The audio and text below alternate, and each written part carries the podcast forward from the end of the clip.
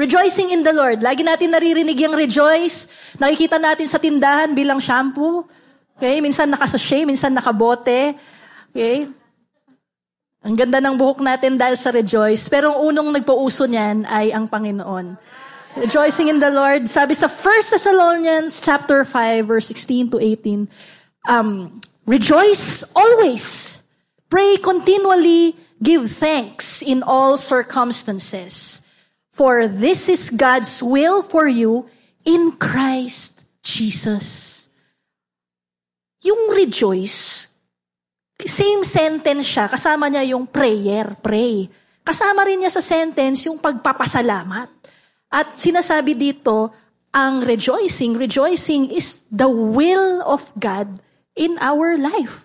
So nais pala ng Panginoon na tayo ay magsaya. Okay? So pwede bang simulan nating magsaya ngayong umaga sa pamamagitan ng pagngiti? Okay? Tignan mo ang katabi mo kung nakangiti. Okay? Simulan na natin. Okay? Simulan na natin yan. Okay? Simulan na natin yan. Okay? Dahil ito ay will ng Panginoon sa atin. Mahirap pag, pag di natin, wala, hindi tayo namumuhay sa will ni God. So, mamuhay tayo sa nais ng Panginoon. And the will of God is to rejoice always. Okay? Ngayon, ano ba ang definition ng um, rejoice sa dictionary? Sa dictionary, ang sabi, ang rejoice ay to feel joy. Di ba? Rejoice, joy. Di ba? To experience gladness in a high degree to have pleasurable satisfaction, to be, to be delighted, and to enjoy. Okay, may mga ifo-flash na photos dyan, which I think nagre-represent ng rejoicing. Okay? Makikita nyo dyan. Makikita nyo yung mga tao laughing, singing, di man natin marinig yung kanta, dancing, naglalaro. But those are photos of people seemingly rejoicing. Okay? At ang physical benefit ng pag-rejoice, pag sinabi rejoice, pagtawa, pagkanta, pagsayaw, sige, ulit-ulitin nyo lang yung picture na yan, okay lang yan. Nakaka-lower ng blood pressure. Sino ba mga high blood dito? Okay, high blood, HB. Okay? At um, nakaka-reduce ng stress. Okay? And nakakapag-release siya ng yung tinatawag na endorphins. Yung hormones na nagpapasaya sa atin. Di ba? And sabi nila, sabi ng mga doctors, ang pagtawa, pagsayaw, pagkanta, nakakaliit ng abs. Nakaka-exercise eh. Okay, so tawa tayo para libre exercise. Okay? And it's good for the heart ang rejoicing. Ano? Antidepressant. Ano rin siya, yung nakakatulong siya na mag-fight ng mga sakit na pumasok sa ating katawan. Nakaka-boost ng immune system. So generally, it produces uh, well-being ng isang tao. Okay? So, kaya pala, sabi sa Proverbs 17.22, a cheerful heart is good medicine. Right med. But a crushed spirit dries up the bones. And no wonder, no wonder that the Bible instructs us to rejoice 200 plus times. Okay? Ang daming beses na nakasulat sa Bible, rejoice, rejoice, be joyful, be glad. 200 plus time. Kasi ito ay nakakatulong sa atin. Ito ay will ng Panginoon sa ating buhay. Kaya sabi mo nga, ha ha ha, Okay? O, para sa mga Jejimon, Je, Je, Je. O, na, Jejimon. Okay? Ngunit, ang pag-usapan natin, ano ba ang totoong rejoicing? Kasi minsan, pag gusto, pag gusto mo sumaya, tara, videoke tayo. Okay? Videoke tayo, rentahan natin yung machine, kantahan tayo hanggang madaling araw, tapos tulog tayo, o masaya tayo, nagkakantahan tayo, pero kinabukasan, balik na naman tayo na malungkot. Oo. O kaya minsan, yaya tayo mga kaibigan, eh, tawanan tayo, di ka, kwentuhan tayo, tawa-tawa tayo. Tapos inom-inom tayo, tapos sayo-sayo, sumasayo ka pa, di? Pero pagising mo, masakit na ulo mo, hindi ka pa rin masaya. Sa gabi ka lang masaya. Meron pa ako ginagawa dati. Gusto ko sumaya. Ginagawa ko. Punta ako sa YouTube. Nahanap ko yung mga video ni Vice Ganda. Di ba? Tapos tawa ako ng tawa. Tapos madaling araw na tawa pa rin ako ng tawa. Kinabukasan, malungkot pa rin ako. Okay? So, ano ba talaga ang totoong rejoicing? Okay? So, pag-uusapan natin ang isang kwento sa Bible tungkol sa mga Israelites at mababasa ito sa book ng Exodus. Okay? Mga Israelites na nasa Egypt. Ngayon, pag nabasa nyo ang word na Israelites sa Bible, ito ay sinasabi na God's chosen people. Actually, rine-represent tayo. Okay? Pag naman, if you read the word Egypt in the Bible, it just means It represents sin. It represents bondage, slavery. Okay? It represents hindi malaya, nakakulong. And it represents a lot of good and shiny things, pero hindi para sa atin. Okay? So maraming bagay na it seems na napakakinis, napakaganda, napakakintab, ngunit ito ay idols, hindi para sa atin.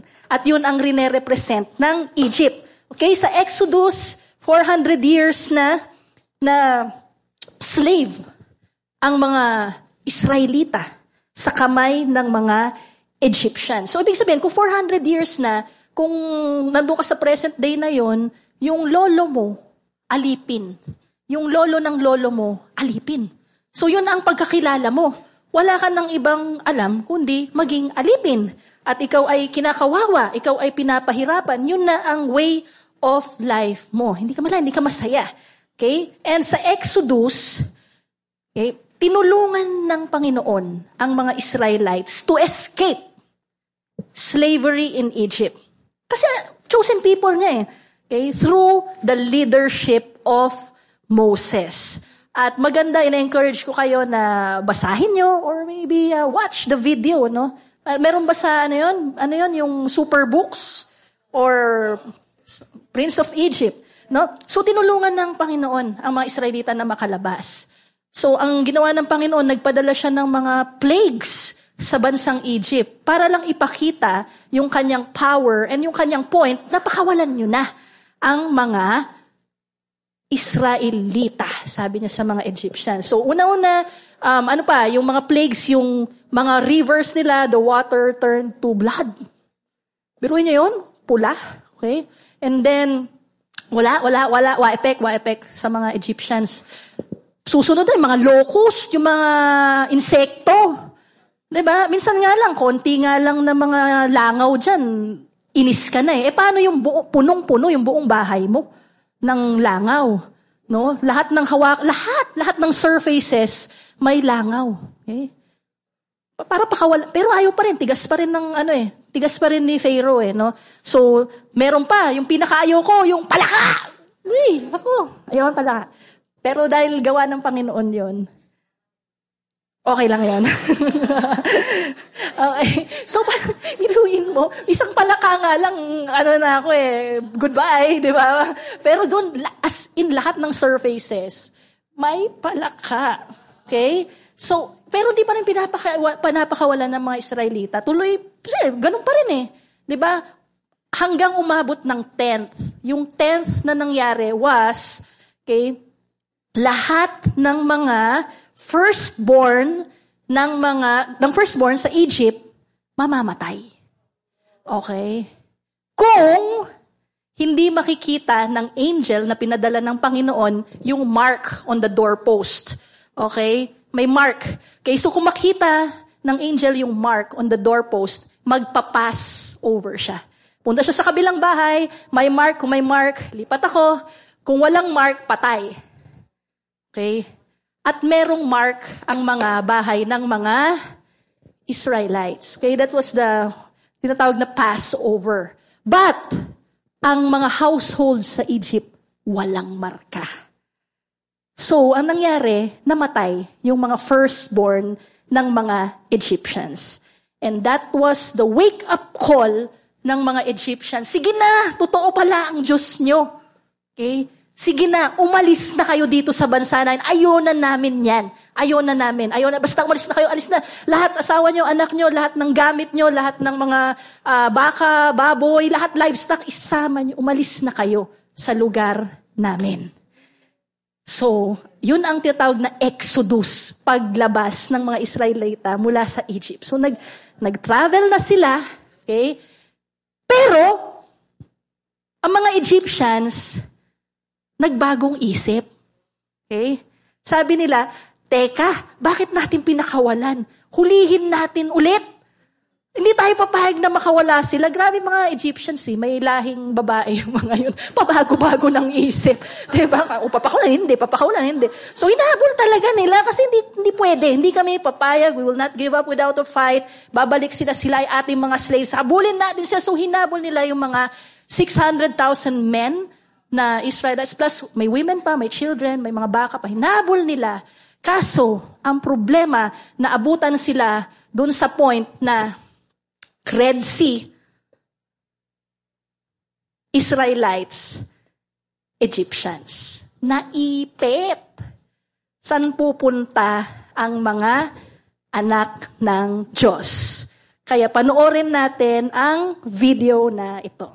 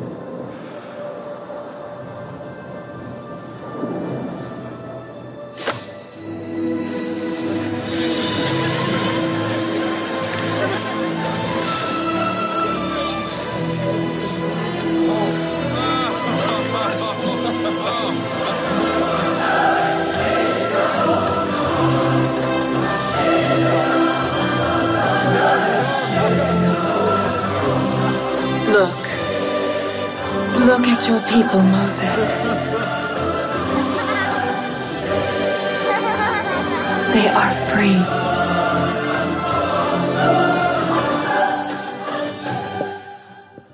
Look at your people, they are free. And nung napalaya sila, hinahabol sila ng mga Egyptians, na-witness nila yung miracle, nagsaya sila. Actually, hindi masyadong kita dito. Pero ang totoo, after nun, sa Exodus 15, no, nakapag-compose pa sila ng kanta. Ang mga Israelita, sumayaw-sayaw sila, kumuha sila ng tambourine, they just rejoiced and laughed. They just celebrated because they saw the wonders of the Lord right in front of them. Sabi nila, wow, it, nakaraan namin na wash out. Pa, paano nangyari? Pa, talaga, bumukas yung Red Sea. Okay? Totoong story yun. At bumukas talaga ang Red Sea. Nagpart ang Red Sea just for the Israelites na makadaan. Ginawa yan ng Panginoon para sa kanila. At nung may humahabol, sinara ng Panginoon. Tama na, tapos na, malaya na kayo. Okay? And sabi sa Exodus 15, 19 to 21, they danced when Miriam's, Miriam sang to them. This is the song that she sang. Sing to the Lord, He's great and powerful. He threw into the sea the horse and the man who rides it. And sabi sa Psalms 126 verse 1 to 3, when the Lord brought back his exiles to Jerusalem, it was like a dream. Sabihin nyo nga, it was like, panaginip ba ito? Sabi nila. Okay? We were filled with laughter and we sang for joy. And other nations said, what amazing things the Lord has done for them. Yes, the Lord has done amazing things for us. What a joy. So isulat natin dyan na ang true rejoicing is experiencing God's grace. Favor. And to be gladly aware for His grace. Alam niyo yun? Is it not a favor na mag-part ang Red Sea para sa iyo? That is God's favor. It's that's impossible. Actually, that's impossible. Pero ang tawag doon, it's God's favor. Okay? So, yun ang, yun, ang, yun ang ibig sabihin ng true rejoicing. Because in the Greek, ang word na rejoice is kairo. Okay? Kairo, which means glad for grace. We are glad because we have received the grace of God. Ano bang ano nga ba ibig sabihin ng grace? Okay?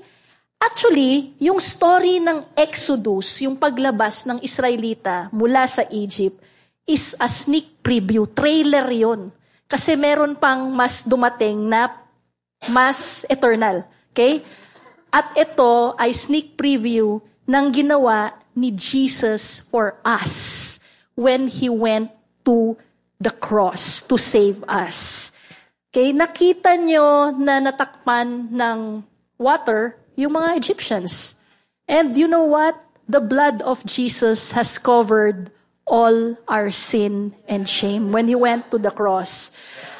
Ang grace na tinatawag ay meron na tayong right standing with God. Ibig sabihin na right standing, tayo ay katanggap-tanggap dahil kay Jesus. Hindi dahil sa good works natin? Did you see any good works na ginawa ng uh, Israelites? Wala, di ba? Wala naman eh, para mag-part yung Red Sea. Wala naman eh. But it is a gift, regalo ng Panginoon na tayo ay tumayo ng tama before Him. Eh paano yun? Eh, ang gulo ng buhay ko. Kulit ko, dami kong kasalanan. Okay? Pero binigay niya si Jesus bilang kabayaran ng ating mga kasalanan. At kung tinanggap natin si Jesus, sabi natin, It's no longer I who live, hindi na ako, but binibigay ko sa iyo ang buhay ko, Jesus. Ang tingin sa atin ng Panginoon ay tama.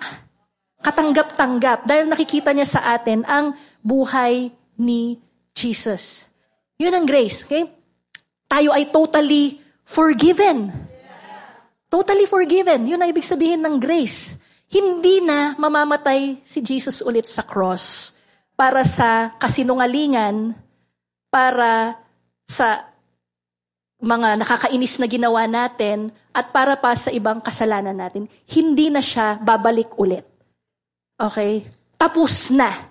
Tinapos na niya 2,000 years ago.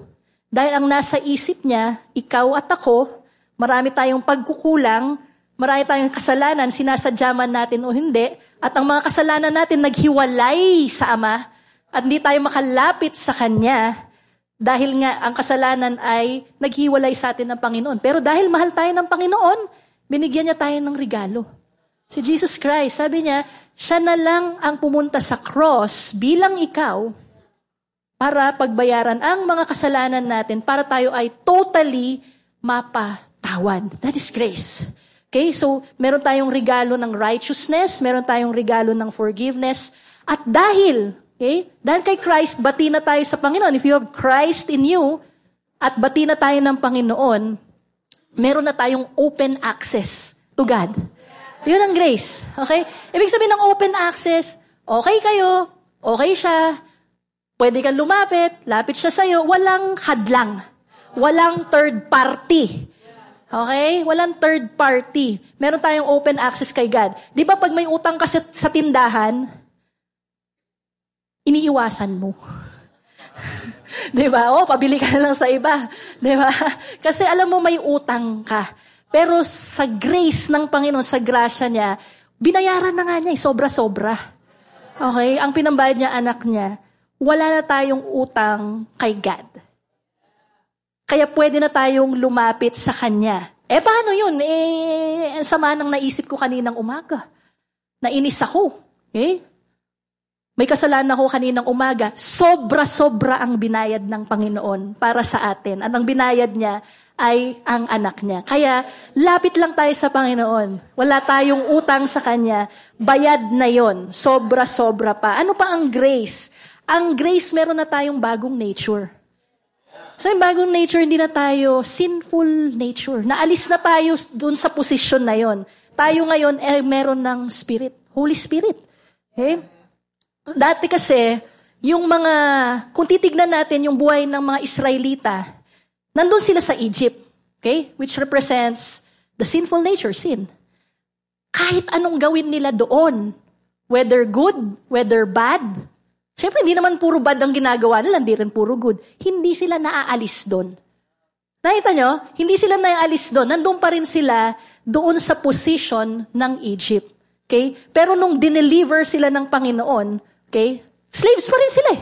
Nandito sila.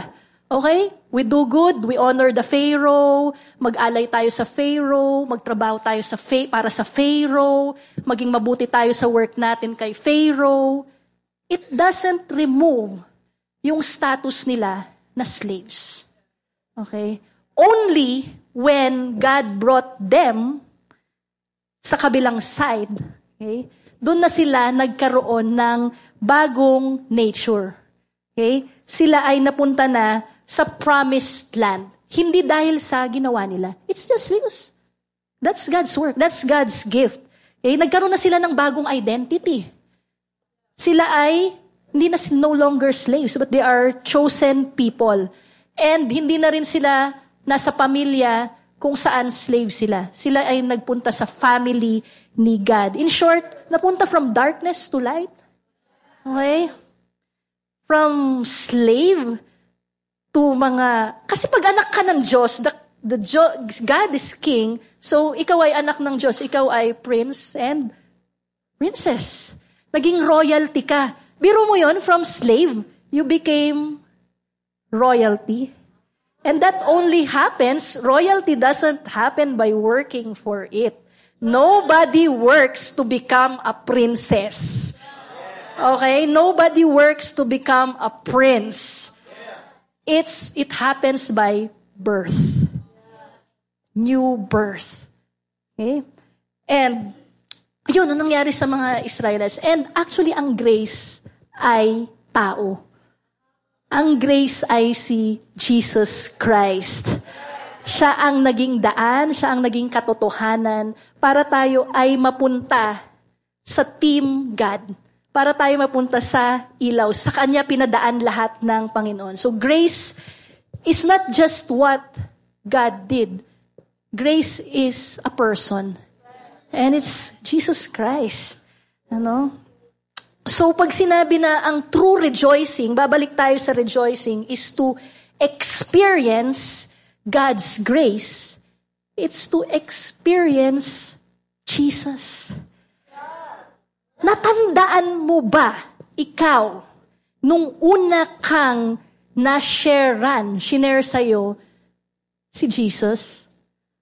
Diba? Sinabi na, o tayo ay makasalanan. Ngunit may regalo ang Panginoon sa atin dahil mahal niya tayo, At para hindi tayo mapahamak, binigay niya si Jesus Christ upang maging kabayaran ng ating mga kasalanan. Nagbago yung mukha mo eh. 'Di ba? And for those who are sharing the gospel, makikita niyo pag sinishare niyo si Jesus, nagsasmile yung kausap niyo. 'Di ba? Yun ang true rejoicing when ex- when experience God's grace and favor. At aware tayo na hindi na mawawala yun sa atin. Hindi na mawawala si Jesus sa atin. Nothing can separate us from the love of God. Just like yung mga Israelites, wala na. Hindi na makahabol eh. Yung mga Egyptians eh, kinover na ni God yung daan. Wala na. Hindi na pwedeng lipat bahay. Dito na kayo sa akin. And that is, yeah, God's grace. No? So, pero patuloy tayo sa kwento ng mga Israelita. Okay? Ang nangyari, papunta na sila sa promised land. Okay? So, masaya sila, nakaalis na kami, Papunta kami sa prinamis na land para sa amin. May journey. Okay? Hindi na makahabol yung Egyptians. Malaya na kami. Okay, so mag-travel sila papunta ng promised land. Pero, ito yung mga nangyari sa promised land. If you read sa Exodus, so ang leader nila si Moses, meron silang pinagcampingan. Kasi, yun nga, sabi ko kanina, it will take 40 days to reach um, yung promised land from Egypt. But it only takes ilan? 11 days. Pero kung mag-camping-camping ka, dagdagan mo na kasi nag-camping-camping ka, no? So, kung that is less than 40 days para makarating sa promised land, it took them 40 years. Okay? 40 years lang naman. Okay? Bakit? Ito, ito yung nangyari. Ito yung immediately after, so pa-travel na sila. Okay, day one, day one, nakakita sila tubig, inom kami, ang pait naman ng tubig dito, Moses. Nakakainis. Nag-grumble sila. Sabi nila, hindi kami kontento. Ang pait ng tubig. Okay? Pero still, ginawang sweet ni God yung water for them. Okay? So, sige, lakad na naman sila. Another day. Or another year. Tagal eh, no? Nagutom. Doon sila sa isang place na walang crops or anything. So, nagutom.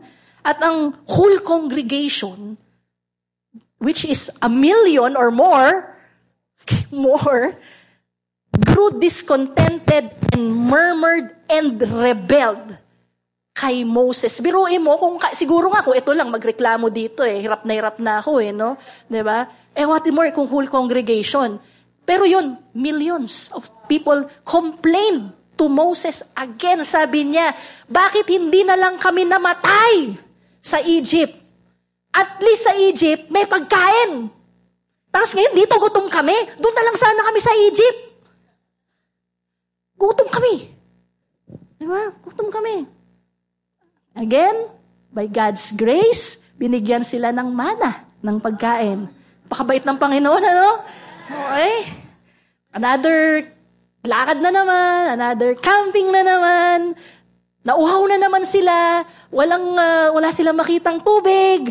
At inaway naman nila si Moses ngayon. Sabi nila, give us water so that we may have something to drink. Sabi ni Moses, ba't niyo ba ako inaaway? Ba't ginagawa ako sa inyo? Di mag, mag-request na lang tayo kay God. Sabi na naman ng mga Israelites, sa, nandamay pa itong mga Israelites. Sabi niya, sana namatay na lang kami. Pati yung mga anak namin, pati yung mga alaga naming hayop sa Egypt. Ganon nasabi nila kay Moses. Tapos kumuha sila ng bato, papatayin na nila. Sa sobrang uhaw nila at galit na galit sila dahil wala silang mainom na tubig. Grabe, no? Tapos meron pa. Sabi ni Moses, dali, dali, usap lang kami ni God, ha, sa mountain. Babalik ako, wait lang. Sabi. So, pupunta na sila sa promised land. Usap sila. Itong mga Israelites na naiwan sa baba, naging impatient Tagal dum- dumating ni Moses na yan. Ganun pa yung word nila eh. Yang Moses na yan. Yang Moses na yan na ginamit ni God to part the Red Sea. Ang tagal ng Moses na yan, di na natin maantay. Gumawa na tayo ng sarili nating mga Diyos. Okay? Mag-design-design na tayo. Labas na natin yung mga gold dyan, tapos gumawa tayo ng mga idols. Ang tagal niya eh. Ba? In short, reklamador. Grumbling. Okay? Ang mga Israelites. Ano? And tingnan natin sa ating handout, isulat mo dyan, joy leaks, hindi rejoice. Re- joy leaks, joy, yung joy natin ay nagli-leak. When we grumble, because we forget to lean on grace.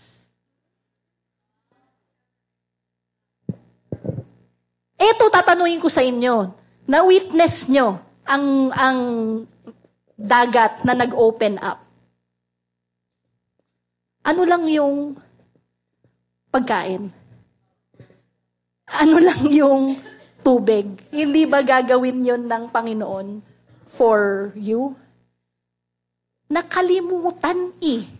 Nakalimutan ang grasya ng Panginoon which is very much available para sa kanila. Okay? So tingnan natin. Baka naman tayo ay nagre, ang ating joy ay naglilik because we grumble about things. Okay? We grumble ito, tayo nag-grumble when we forget where we are. Okay? So I'm talking sa mga kahit yung mga Kristiyano na tayo, mareklamo tayo kung nakakalimutan natin na tayo pala ay naligtas na. Minsan ang dami natin reklamo eh. Eto si pastor, meron pang pa-Bible, ano eh, Bible reading plan eh. ba? Etong eto sa church, meron pang pre-encounter and encounter. Okay naman na ako noon ah. ba? Okay naman na ako noon eh. 'Di ba? Bakit ba ako ano, pinagbabasa ng Bible devotion? Nakalimutan natin na yung mga bagay na yun ay pribilehyo. It's a privilege. Sana hindi natin nagagawa yun kung tayo ay nandun pa sa kadiliman. Or, eto pa, ginagawa natin yung mga bagay na magdasal, mag-umawit, gumawa ng mabuti, para i-earn ang God's favor. Hindi. Hindi, hindi. Okay, when we are saved, we get to do things. We get to read the Bible, to talk to Him, to pray, to worship, because meron na tayong relationship. Hindi para i-please ang Panginoon na tanggapin tayo. Remember, wala tayong ginawa upang maging katanggap-tanggap sa Panginoon. It's His grace. Regalo niya ang Panginoon sa regalo niya si Jesus para sa atin. Okay, we grumble then when we forget who is leading us and His motive for us. Okay? Biro mo, si Moses, na leader ng mga Israelite, nakalimutan nila na si Moses, rinisk niya ang life niya to save them. If you, I encourage you to read the book of Exodus, si Moses kasi, komportable na siya sa Egypt. Kasi baby pa lang siya, inadapt, inadapt na siya ng Egyptians. Okay? Inadapt siya ng Egyptians. So wala siya, hindi siya slave. Pero alam niya totoong identity niya. Sabi niya, Israelite ako, humiwalay siya eh, sa mga Egyptians. Sabi niya, hindi, doon ako sa totoong pinanggalingan ko. Rinisk niya lahat yon para sa katawagan ng Panginoon na siya ang mag-lead ng mga Israelite, Israelites out of Egypt. And we forget, no, na God loves us. Okay? Nakakalimutan natin ang motibo ng Panginoon sa atin. Wala nang iba kung di mahalin tayo. Alam mo ba na walang ibang motibo sa iyong Panginoon kundi mahalin ka? Kaya hindi ka niya minamanipulate to do anything for Him because He's already pleased with you. And His motive is to love you. To love us. Okay? God loves us as we are. Kung anong natagpuan tayo ng Panginoon na sitwasyon, mahal niya tayo. Ngunit, ito yung ngunit, mahal din tayo ng Panginoon upang hindi tayo manatili na ganito kung paano niya na tayo natagpuan. Tayo ay ginogrow niya, minamature niya, pinapakita niya ang mga purposes niya, dinedevelop niya ang ating mga talents, binibigyan niya tayo ng influence, okay? Lahat yun nais kasi mahal niya tayo at nais niya tayong include sa purposes niya dito sa mundong ito. So, nag-grumble tayo when we don't trust what God is doing in our lives. So, tingnan din natin yung mga attitude natin towards authority. Check natin. Kasi even ako noon, nung teenager ako, I hated my mother. Kasi she made me go home before 6 o'clock in the evening. She made me prepare food. Okay? Kailangan tumulong ako mag-chop ng sibuyas ng tama, mag-chop ng kamatis, mag-saute ng karne ng tama. Okay? Mag-learn ng new recipes. By 6 o'clock dapat nasa bahay na ako kasi mag-serve kami para sa father ko. And I hated her for that. Okay? And ako nagre-regret ako ngayon. Pero wala na akong magagawa. Nagre-regret ako kasi ginawa pala yun ng nanay ko dahil mahal niya ako. Ayaw niya akong lumaki na babae na walang alam. Alam mo yun? Nais niya ako matutong magluto, maging maayos, maging responsible. And I thank my mom for that. At sana more pa, kung alam ko lang yung motive niya sa akin noon. Okay? So guys, ang motive sa atin ng Panginoon ay mahalin tayo. Even, kasi minsan may mga pinagdadaanan tayo na hindi magbuti sa ating buhay, hindi maganda. Okay? Pero ang nais pa rin ng Panginoon ay i-grow tayo, i-mature tayo. Through those testings or trials. Ano? But we grumble eh. Paano ako? Ayos na, I hate her. But now na alam ko yung motive niya, sayang hindi ko in-enjoy. But now I'm very thankful sa kanya dahil mahal niya ako. Okay? Then we for we grumble when we don't like our circumstances. Pag di na, kasi hindi naman palaging gusto natin ng circumstances natin, no? Kung pwede lang tayong matuto sa buhay, puro magaganda lang. Pero hindi eh. Natututo tayo even in bad situations. Okay? Sinong gustong mag-enroll dito ng uh, buhay na puro good time lang? Okay, parents, you know that hindi masyadong natututo. Okay? Merong mga time na even in school, we are matured, we are promoted through tests, pressures, deadlines, reports, project, or even yung mismong teacher na hindi mo kasundo, doon ka nahahasa. Okay? Pero minsan hindi natin nakikita yon na ito ay cause of rejoicing sana. Okay? Dahil even, even, even si Jesus, okay, listen to this. Even si Jesus, sabi niya, dahil alam ko, in Hebrews 12.2, ang patutunguhan ko, I will gladly endure the cross for you. Alam pa rin niyang identity niya eh. Alam niya na may purpose siya sa mundo, kaya pinagpatuloy niya. Masaya pa, nag-rejoice pa rin siya. Even hindi yung circumstance ay hindi niya gusto. Sabi nga niya, not my will, but your will be done. But, merong magandang kakalabasan to, kaya I will be joyful. Sabi niya, napagdaanan ang lahat na to para sa kanila, para sa atin. Okay? Hindi ko sinasabi na ang uh, rejoicing ay equivalent to palagi kang masaya kahit na nasiraan ka na ng kotse, or namatayan ka ng aso, or namatayan ka ng loved one, 'Di ba? Ano naman 'yun eh? It's um it's or yung microphone mo, nagano, nagkaganito. Okay? Pakipatay yung ano. Okay, so, patay na. O, oh, swap daw. Okay na. Okay. So, ang rejoicing ay hindi, yun, kagaya ito. Ano, bad trip na ako? Sa inyo? Ba't mo sa mic ko? Sinira mo preaching ko ah. Uh, hindi na, di ba? So, ang rejoicing would be, it's not, it's, rejo- it's, it's uh, the, the, balik tayo, grumbling is not equivalent to groaning. Ang grumbling kasi ganito, tinuldukan mo na yung sentence. Nakakainis yung sitwasyon ko. Nakakainis siya. Nasiraan ako ng kotse, namatay ang aso ko, nakakainis. Period. Tapos na. Okay?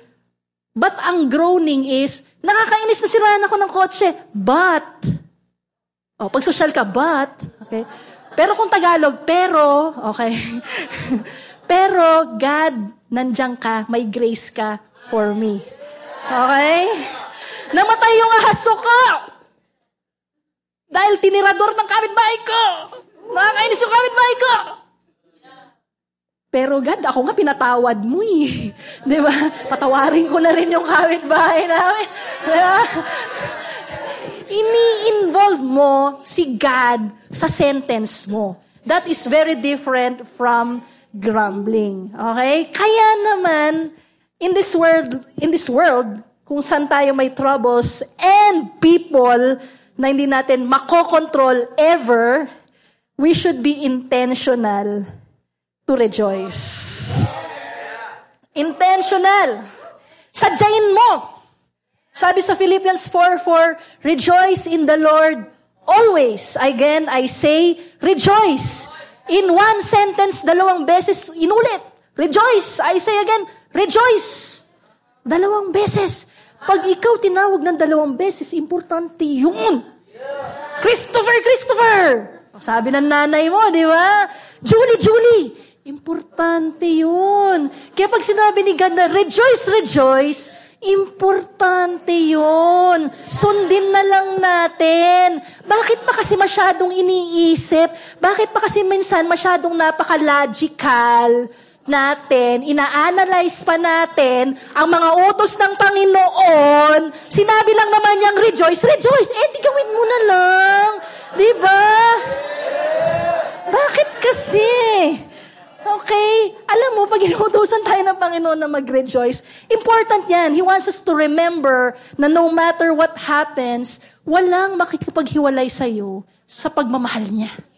Kaya mag-rejoice tayo. As in, niya, rejoice, rejoice. Kasi, meron akong nais gawin. Kahit hindi maganda yung circumstance mo, may mangyayaring maganda dyan. He will work all things for our good. Sabi niya, rejoice, rejoice. Kasi ako ang iyong rescuer. Ako ang iyong tatay. Okay? Relax ka lang. Rejoice ka lang dyan. Okay? And in, sinasabi niya that there's always grace to be found. Okay? So let's be intentional. Lagi nating i-focus. Pag merong bad, okay, hindi natin mapipigilan yung bad. But intentional, tingin tayo sa Kanya. Sa grace niya. Okay? Hindi na mawawala yun sa atin. Regalo ng Panginoon yun sa atin. Okay? And dahil nga hindi palaging okay ang ating mga circumstances, talagang gawin nating intentional dahil ang rejoicing, okay, snowballs into greater things. Sulat nyo dyan, so, snowballs into greater things. At hindi pa ako nakakakita ng malaking snowball, maliit lang. yung kasya lang ng kamay ko. Pero alam niyo yung snow sa cartoons, pero totoo to, yung nandun sa hill, yung pinaikot-ikot ni Snoopy na maliit, tapos nung umikot-ikot, palaki ng palaki ng palaki ng palaki. Di ba? Tap, oh, di ba? Oh, kasi wala tayong snow sa Pilipinas eh. Di ba? Tapos, nung si, Snow, si Snoopy, nasagasa na snowball, nasama siya paikot-ikot na gano'n, di ba? Kwantuwa ako sa gano'n eh, snowball. Okay? Kasi rejoicing snowballs into greater things. Alam nyo ba na ang kakabit ng rejoicing ay strength? Okay? Sabi sa Nehemiah 8.10, The joy of the Lord is my strength. Ibig sabihin, medyo, medyo ginagamit natin yung the joy of the Lord is my strength. Pero tignan natin yung history sa Nehemiah. Sa Nehemiah kasi, si Nehemiah mismo, siya yung um, leader na nag, nag tumulong sa mga tao na i-rebuild ulit ang wall ng Jerusalem. Kasi nga maraming attacks from the enemy. So kailangan nilang i-rebuild yung wall and they rebuilt the wall in 52 days. Okay, 52 days, bilis construction ng panahon na yun, ano? And so protected na sila and then nagsama-sama sila para mag-rejoice. Gawa nila yung wall eh, okay?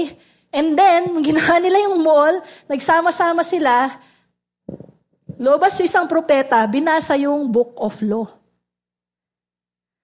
The book of law. Siyempre, the book of law, nandun yung mga pwedeng gawin, hindi pwedeng gawin, bawal at hindi bawal, dapat na gawin nyo at hindi dapat. Pag hindi mo nagawa ito, ito mangyayari sa'yo. Pag nagawa mo to, ito mangyayari sa'yo. In short, parang yung kasama sa law yung Ten Commandments. Kasama yun eh. Di ba? Kang papatay, huwag kang magnakaw asawa, huwag ganyan, ganyan, huwag ganyan, huwag ganyan, huwag kang ganto, huwag kang ganyan, huwag kang pagpalda ng maiksi, huwag kang mag-sleeveless, huwag masyadong pula yung lipstick mo. Parang gano'n ang katumbas ngayon. Okay? Puro wag, bawal. At alam nyo nangyari sa mga Israelites? Umiyak sila. As in, nag-mourn sila. They mourned. Alam niyo bakit? Alam mo, pag pinaharap sa'yo ang batas, alam mo, ganito ka dapat, dapat mabait ka, dapat um, malinis ka, pag pumasok ka dito, dapat nakangiti ka, pag di ka nakangiti, tanggal ka sa ganito, tanggal ka sa ganyan. Alam nila na hindi nila masusunod ang batas.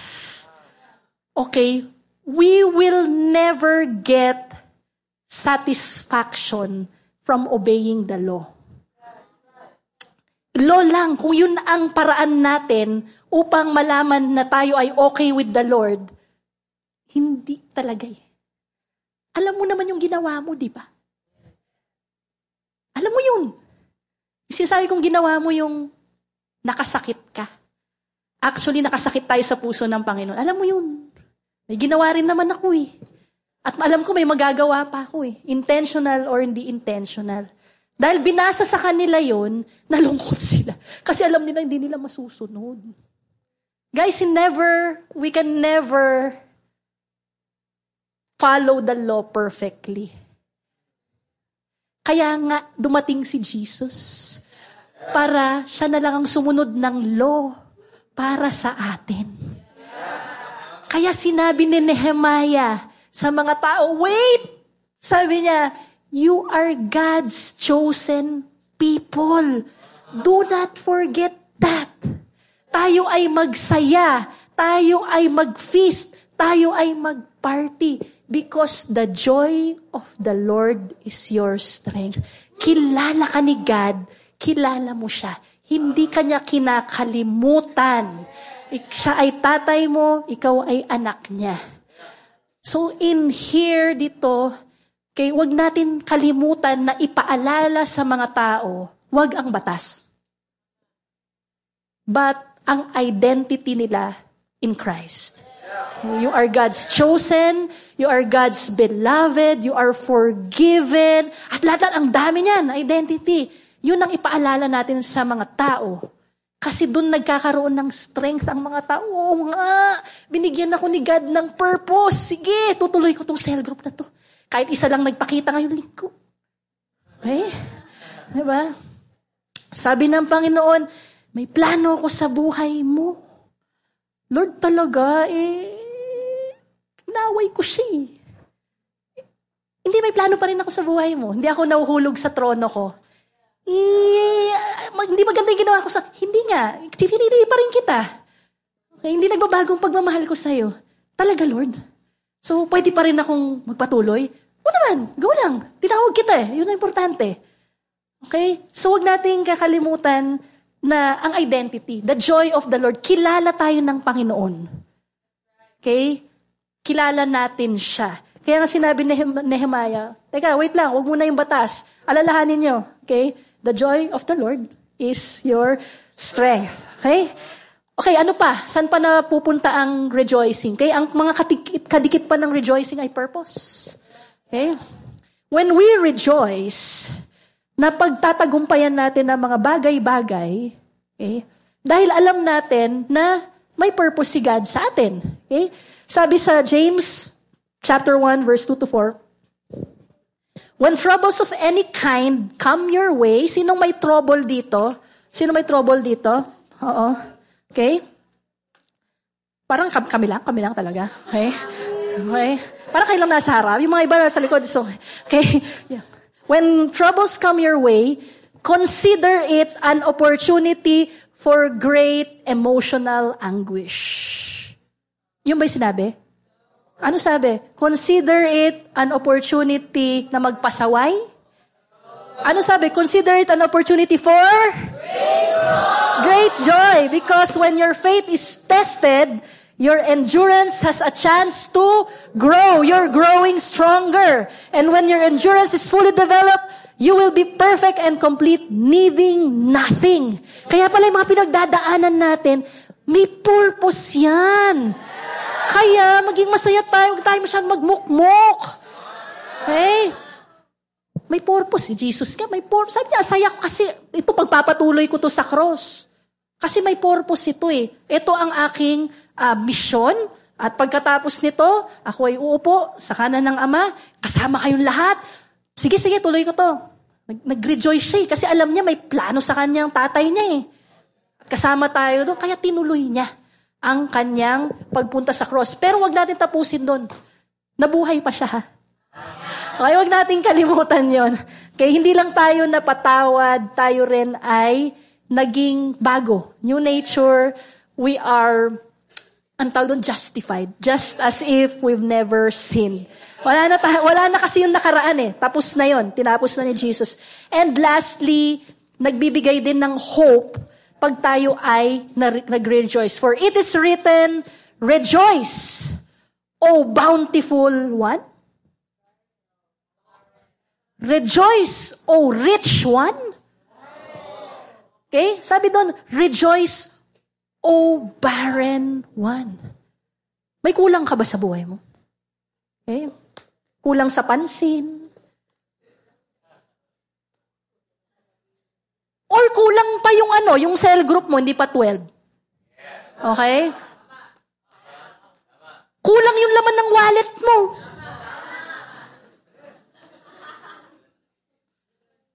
Yung laman ng refrigerator mo kulang. Minsan kulang-kulang kayo. Minsan nasa isip, parang kulang-kulang ako dito. parang kulang. Parang may, parang di ko kaya, parang kulang. Parang ganun eh, no? Pero, ang sabi ng Panginoon, susundin nga natin, rejoice. Lean on His grace, sumandal tayo sa grasya niya. Kasi, kulang ang laman ng wallet ko, God. Pero ikaw ay provider. Yeah. Di ba? God, masakit ang ulo ko ngayon, pero ikaw ay healer. Yeah. Di ba? So, ano pa pwede natin pag-rejoice? God, wala akong love life ngayon.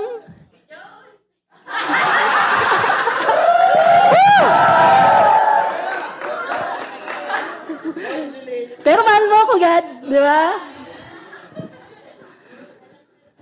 O, alam niyo na, nag, nagparinig na. Nag-rejoice na. Kaya mamaya, pag meron dyan nagsasayaw sa harap ng wallet niya, huwag kayo magulat, ano? Di ba? Nagre-rejoice lang yan. Kasi nga in the Lord. Kilala natin siya, kilala ka niya. Alam niya ang pangangailangan mo. Binigay na nga niya kaisa-isang anak niya para sa'yo. Bigas lang? Ano ba naman? Di ba? Okay? Tuition lang. Maliit na bagay. Minsan love life, parang kamamatay natin yung love life pag gano'n. O alam nyo na, banda dito, merong magre-rejoice sa kaya. Dahil ito ay ang rejoicing ay nagsisnowball into a lot of things. Kaya nga, i-check natin yung joy level natin palagi. Okay, ang joy level ba natin, joy natin, nanggagaling lagi sa labas. Dahil dapat ito'y galing sa loob. Dahil sa relationship natin with God. Meron tayong spirit that the fruit of the spirit is love. Kasama doon ang joy, peace, patience, kindness, goodness, faithfulness. Sabi sa Galatians 5.22. At tapusin na natin itong umagang ito. Dahil dito tayo magtatapos, rejoicing is, eto na yung solusyon, Julie. Attractive and powerful. Sulat yan, attractive and powerful. Hindi patutunayan ko talaga yung mamaya, Julie. O, naisulat nyo na. Attractive and powerful. Kaya, okay, kaya, Satan steals our joy. Okay? Sabi sa John 10.10, the thief comes only to steal and kill and destroy. Hindi iPhone natin. Hindi yung mga gamit natin. Ang nais ng demonyo, nakawin ang joy natin. Pag nawala kasi ang joy natin, wala tayong hope, wala tayong purpose, wala tayong strength. Alam mo, palagay ko, kaya inabot ng 40 years yung mga, ano, yung mga Israelites. Hindi dahil may maze or pinahirapan ni God yung daan. Hindi yung parang, ano, ano ba yung laro, yung Pac-Man na may harang-harang. Hindi ganun eh. Okay? Hindi obstacle course. I think nawalan lang talaga sila ng strength, ng purpose, tsaka ng hope. Kasi madalas sila mag-grumble eh. Okay? Kaya umabot ng 40 years. Palagay ko lang. Oo. Mm, so, pero mabait pa rin ang Panginoon. Ha? Dinala pa rin sila doon. Okay? After 40 years, ano, nakarating pa rin sila. May grasya pa rin ng Panginoon. Umabot nga lang ng 40. Okay? Meron ka bang inapa, pinapaabot ng 40 years sa buhay mo? Baka kailangan lang dyan, one week mapagdaanan mo. Simulan mong mag-rejoice. Kasi rejoicing is powerful and attractive. At wag kasi importa, alam mo, pag importante, meron ba ninanakaw na hindi importante? Wala, di ba? Yung bang Nokia na yung ganun, yung pag iniwan mo di, yung, yung dipendo ganon, may nagnanakaw pa ba nun? Parang, wala eh, di ba? Bakit soli po, kanino to? Tapos mahiya ka pa, di ba? Parang ganon. Ang ninanakaw, importante. Ang ninanakaw, mahalaga. Okay? Ngayon, kapag may mananakaw, ibibigay mo ba? Protektahan mo. Kaya na, da, da, dapat, ang joy natin, intentional na, protektahan mo pa. Okay? Yung mga bad vibes dyan, Dali, dito muna ako. Ganun, di ba? Ay, huwag mo hayaan na ma-steal yung mga joy mo. Y- minsan kasi, ano eh, parang di ka lang nasuklian ng tama sa tricycle, bad trip ka na eh. Di ba? Minsan di ka lang napansin ng konti sa church. Nina, ninakaw eh. Ni Satan eh. Ba? Minsan yung barbecue mo, may sunog lang ng konti, tapos kakainis naman to. Dahil lang sa barbecue, hindi ka nag-compass class.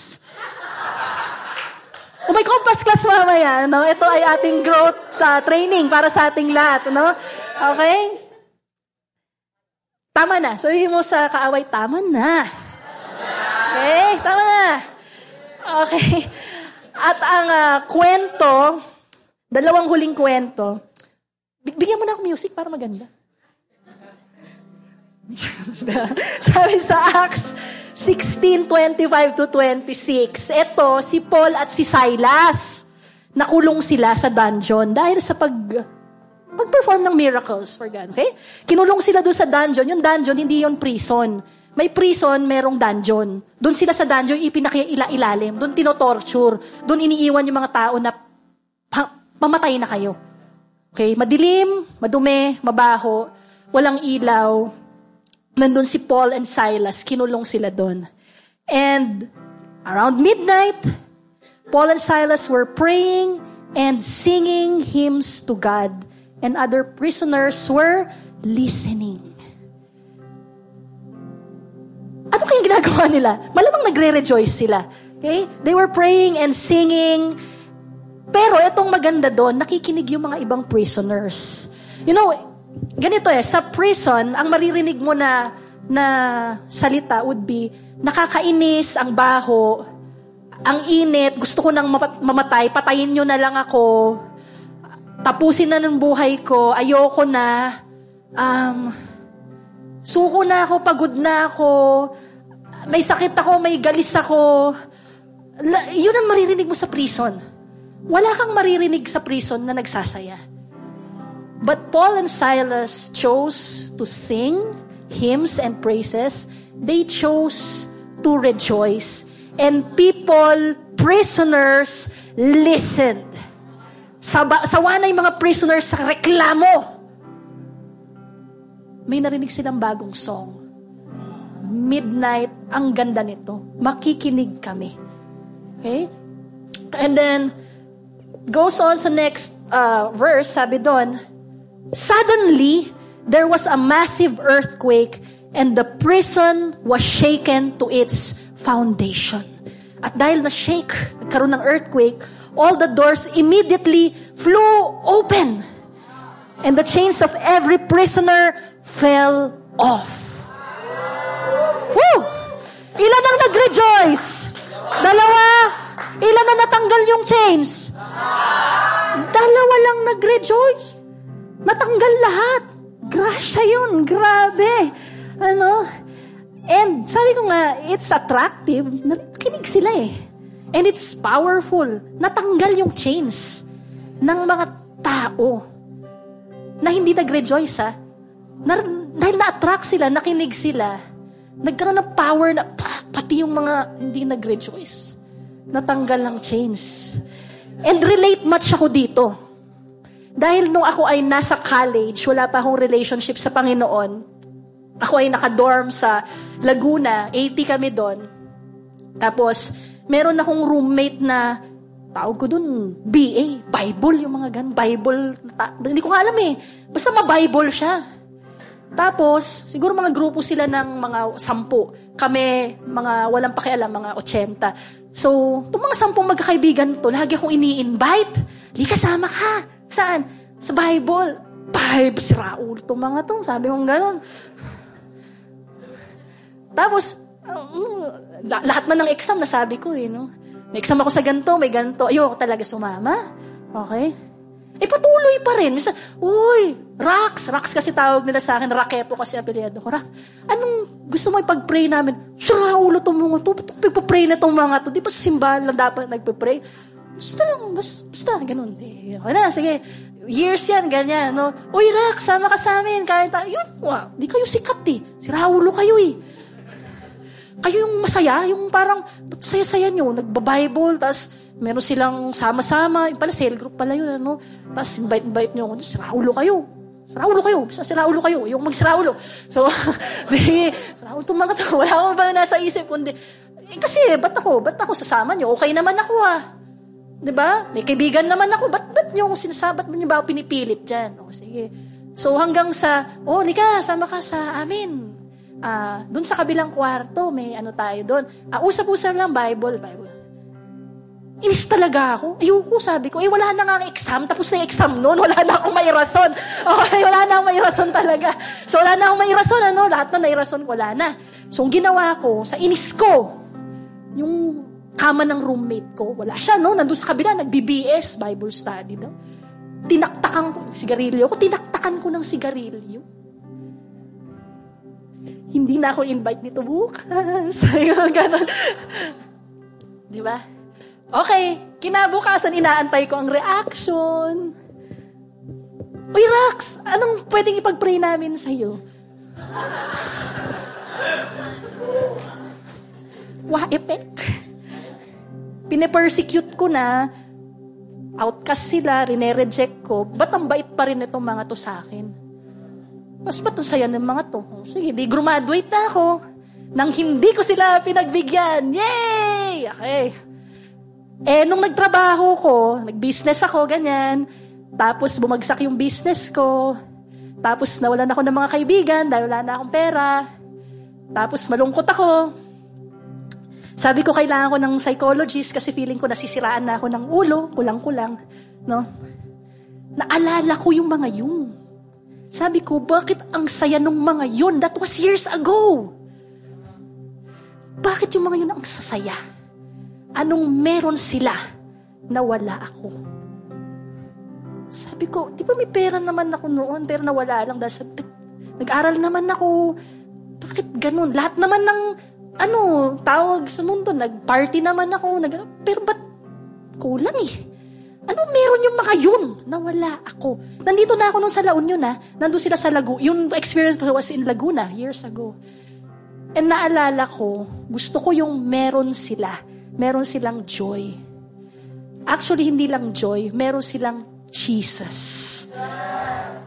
And I didn't realize na while I was persecuting them, iniinis ko sila, iniinsulto ko sila, they kept rejoicing and the chains on my hands started falling off.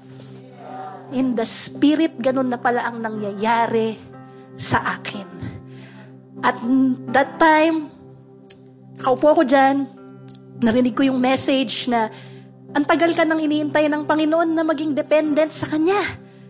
Tama na yung buhay na independent, mag-isa, kaya mo lahat. Lahat galing sa sarili mong effort. Pwede bang akong mag-supply sa'yo? Kasi ang bala ko sa buhay mo ay mabuti, hindi para saktan ka, but bigyan ka ng good future. Anak, bumalik ka na sa akin. And that was the time I received Jesus Christ as my Lord and Savior. And God was orchestrating that the whole time. Kasama na yung pagre-rejoice ng mga taong yun. Don't let the devil steal your joy. That is so attractive, that is so powerful. You, alam niyo ba yon nakakapag-alis kayo ng mga tao mula sa death, mula sa hell, just because you choose to rejoice in the Lord. Kaya tapusin na talaga natin ito. Isa lang naman ang message eh. Ang will ng Panginoon sa atin, rejoice in the Lord. It is God's will for us. So check natin ang joy level natin should be coming from the inside. Kasi nga, ang rejoicing is remembering who God is, what He has done, at kung sino ka na ngayon dahil sa ginawa niya. So let's choose na alalahanin si Jesus.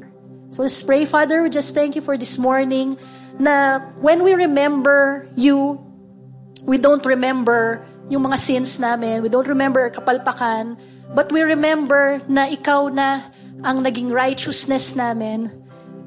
Regalo mo na kami ay totally mapatawad. Meron kaming access sa'yo meron kaming freedom. Kami ay bago na, meron kami new identity. At kami ay included na sa family mo. At hindi na yun mabubura pa ever, ever, ever again. We will rejoice knowing na you know us, we know you, and that you have great, great, great plans for us. Salamat po. Amen.